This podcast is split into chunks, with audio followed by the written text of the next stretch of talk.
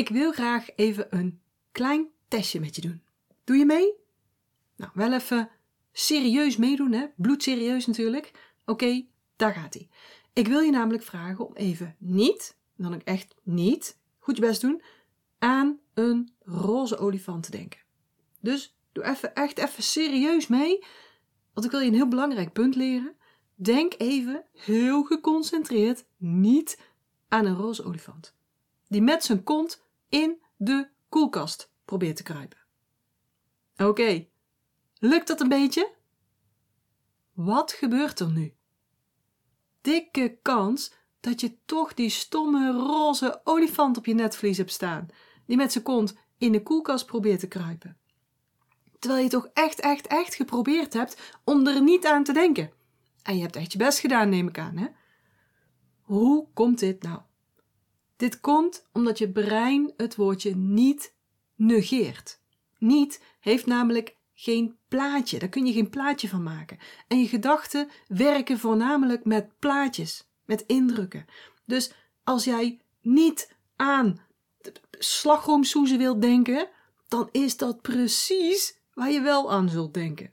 En als jij niet aan een te lage omzet wilt denken, dan is dat precies wat er wel gebeurt. En als jij niet wilt denken aan een tegenvallende webinaropkomst, nou, je raadt het al. De kans is dus heel groot dat jij veel tijd en veel energie verspilt aan het denken aan wat je niet wilt, terwijl je daardoor alleen maar meer daaraan gaat denken. En waar je energie in steekt, dat groeit. Dus dat is echt dubbel op niet handig. Ze noemen dit dan ook wel eens het roze olifant paradox. Dus hoe meer je iets probeert te onderdrukken, hoe meer last je ervan zult hebben. En ik weet niet hoe het precies een roze olifant geworden is, maar van oorsprong was het een witte beer. In 1987 publiceerde een belangrijk journal een artikel. En dat was het artikel Paradoxical Effects of Thought Suppression. Dus de paradoxale effecten van gedachteonderdrukking.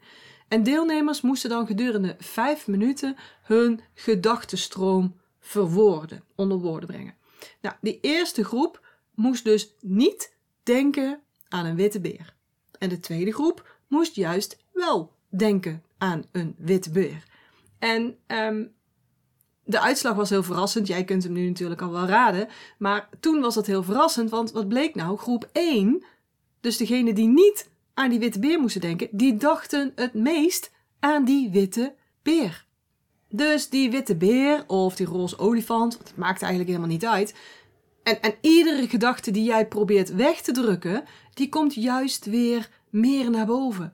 Het is een beetje als een, als een ballon die je onder water probeert te houden. Hoe dieper jij hem onder water probeert te duwen, zodra je er even geen aandacht aan sleept, ploep, komt hij weer terug naar boven.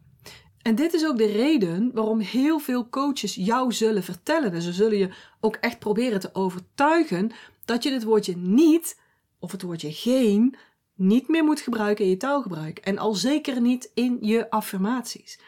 En daar ben ik het maar gedeeltelijk mee eens. Ik ben het ermee eens dat de hersenen het niet of het geen negeren. Maar het is wel een heel natuurlijk systeem eigenlijk. Een beweging in je systeem, in je brein. En daar moet je ook rekening mee houden. En daar kun je zelfs heel goed gebruik van maken. Je kunt dat positief gebruiken. En dat doe ik ook. Ik doe dat in mijn technieken als ik mijn mensen leer hoe ze niet helpende overtuigingen kunnen corrigeren en kunnen herprogrammeren naar wel helpende overtuigingen. Dus tenzij je van mij in een oefening heel specifiek de opdracht krijgt om heel bewust wel het woordje niet te gebruiken, doe je dat normaal gesproken dus liever niet. Snap je hem nog? Het zomaar wegdrukken van een gedachte heeft dus een tegengesteld effect. En dan tegen iemand zeggen: Ach joh, je moet het gewoon loslaten, of je moet er gewoon niet meer aan denken, dat is dus niet, niet zo'n heel slim advies, want daarmee krijg je steeds meer witte beren en steeds meer roze olifanten. Wat kun je er dan wel aan doen? Je kunt het ook omkeren. Dus in plaats van te denken: ik wil geen koekjes meer eten, kun je ook denken: ik eet alleen nog maar wat gezond voor me is. Of ik heb alleen maar trek in gezonde snacks. Dus je richt je niet op wat je niet wilt, maar je richt je op wat je wel wilt. En, zoals ik net al aangaf, je brein zal de voorkeur hebben om steeds naar de niet-kant te gaan. Dit wil ik niet meer.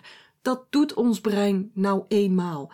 En, en daarom zijn er ook hele speciale technieken om dit te, ja, te overroelen, te corrigeren eigenlijk. Maar zolang jij dus niet die technieken niet kent, zolang je nog niet in mijn zes maanden traject zit, zul je het even op een andere manier moeten aanpakken. Je zou dus iedere keer als je een niet-gedachte hebt, er bijvoorbeeld drie keer een wel-gedachte overheen kunnen denken. dus in plaats van dat je, als je zoals je opmerkt, um, oh ja, koekjes, ik wil geen koekjes meer eten, dat je jezelf corrigeert, oh nee, ik wil alleen maar gezonde dingen eten. Ik eet alleen maar gezonde dingen. Ik eet alleen maar gezonde dingen. Ik eet alleen maar gezonde dingen. Iedere keer wanneer die koekjes weer terugkomen, in de wel of niet vorm, denk je weer drie keer eroverheen. Dus je moet dat dan wel heel vaak herhalen, want jouw brein zal naar die negatieve kant willen blijven gaan. Maar dat geeft niet. Het is een techniek. Het is niet de makkelijkste techniek, want je moet hem heel vaak herhalen. Maar hey, de aanhouder wint. Toch? En hier heb je dus een goed tool mee in handen. Dus ik zou zeggen, ga daar eens mee oefenen. Bijvoorbeeld, ik wil me niet meer onzeker voelen. Hoe kun je dat omvormen? Ik wil geen tegenvallende resultaten meer. Hoe kun je dat omvormen? Ik ben bang dat niemand inschrijft voor mijn training. Heeft namelijk hetzelfde effect. Wat wil je dan wel? Oké, wat kun je nog meer doen? Je brein heeft dus een voorkeur voor negatieve gedachten dat komt uit ons oerbrein. En het is puur een overlevingsstrategie. Oh, kijk uit. Pas op voor die giftige besjes. Kijk uit voor die sabeltandtijger. En zonder dit principe zouden we echt massaal van een klif afdonderen of zoiets. Dus het is heel nuttig. Toen was het heel nuttig, vooral in, in ja, vroegere tijden, gevaarlijkere tijden. Maar anno 2023, hier in het Westen, nou, dan is het een beetje contraproductief. Maar goed, het is dus een gegeven en dat kun je ook jezelf leren te accepteren. Want daarmee haal je de lading ervan af. En ze zeggen wel eens: geloof niet alles wat je denkt. En dat is zo waar. Omdat je negatieve gedachten hebt, betekent dat nog niet dat ze allemaal waar zijn. Een gedachte is alleen dat: een gedachte. Het is geen feit en het is al helemaal niet de waarheid. Een gedachte is een, is een verzinsel van jouw brein, gebaseerd op jouw verleden, op jouw ervaringen, op jouw indrukken, op jouw overtuigingen. Dus als jij denkt, ik wil niet meer die crappy versie van mezelf zijn, ik wil niet meer die crappy ondernemer zijn, waar komt dat dan vandaan? Nou, dat komt van iets als ik ben een slechte ondernemer. Dat is de basis hiervan. Maar is dat wel waar? Is dat wel 100% waar? Is dat 100% van de tijd waar? Nee, en dat weet je zelf ook wel.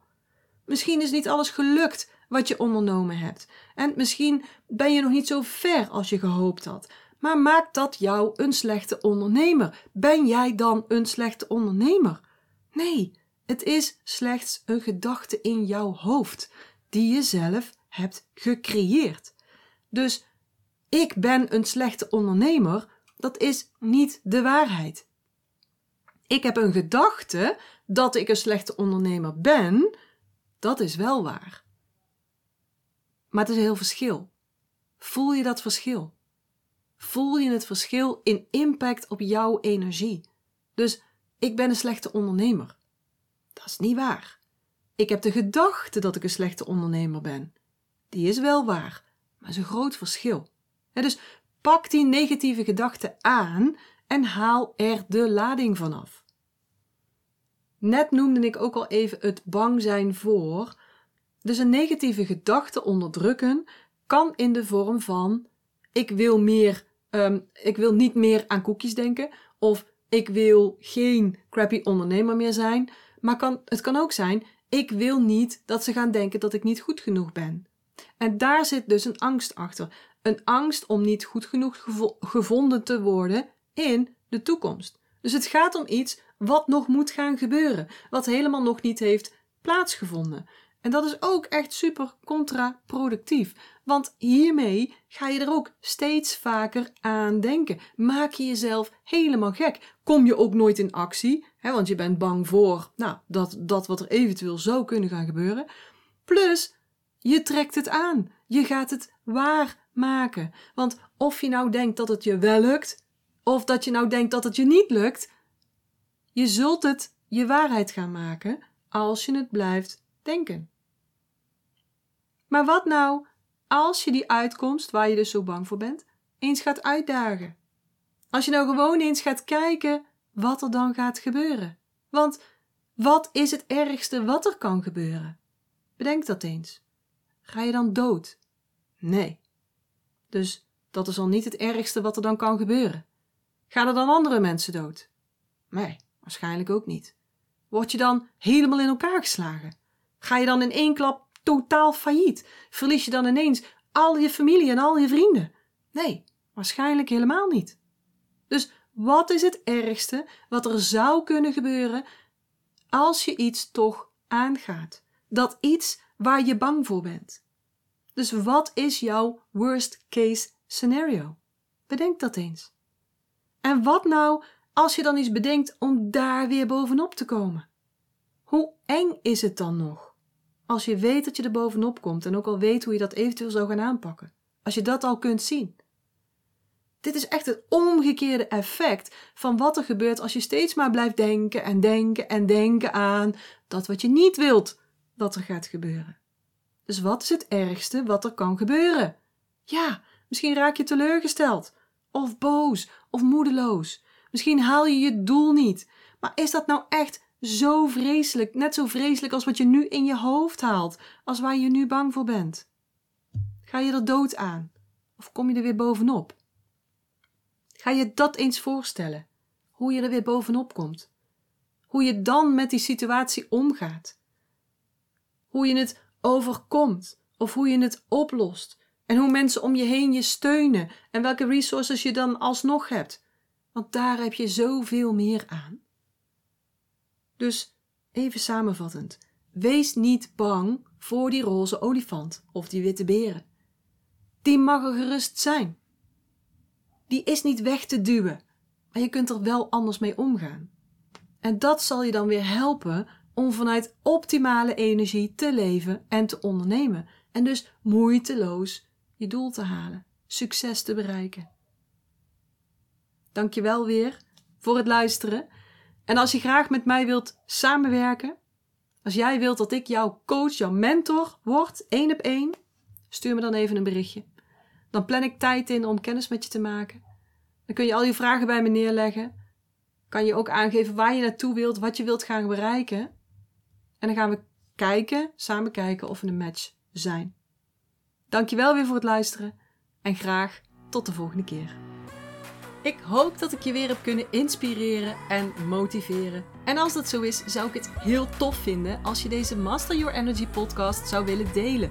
Bijvoorbeeld door een screenshot te maken en die te delen op social media. Waar je me ook heel erg blij mee maakt, is een waardering en een review. Bijvoorbeeld in iTunes, Apple Podcasts of in Google. En uh, hoe meer sterren, hoe meer bubbels. Oh, en abonneer je dan ook meteen even op dit kanaal of ga me volgen op Spotify, dan mis je nooit meer een aflevering.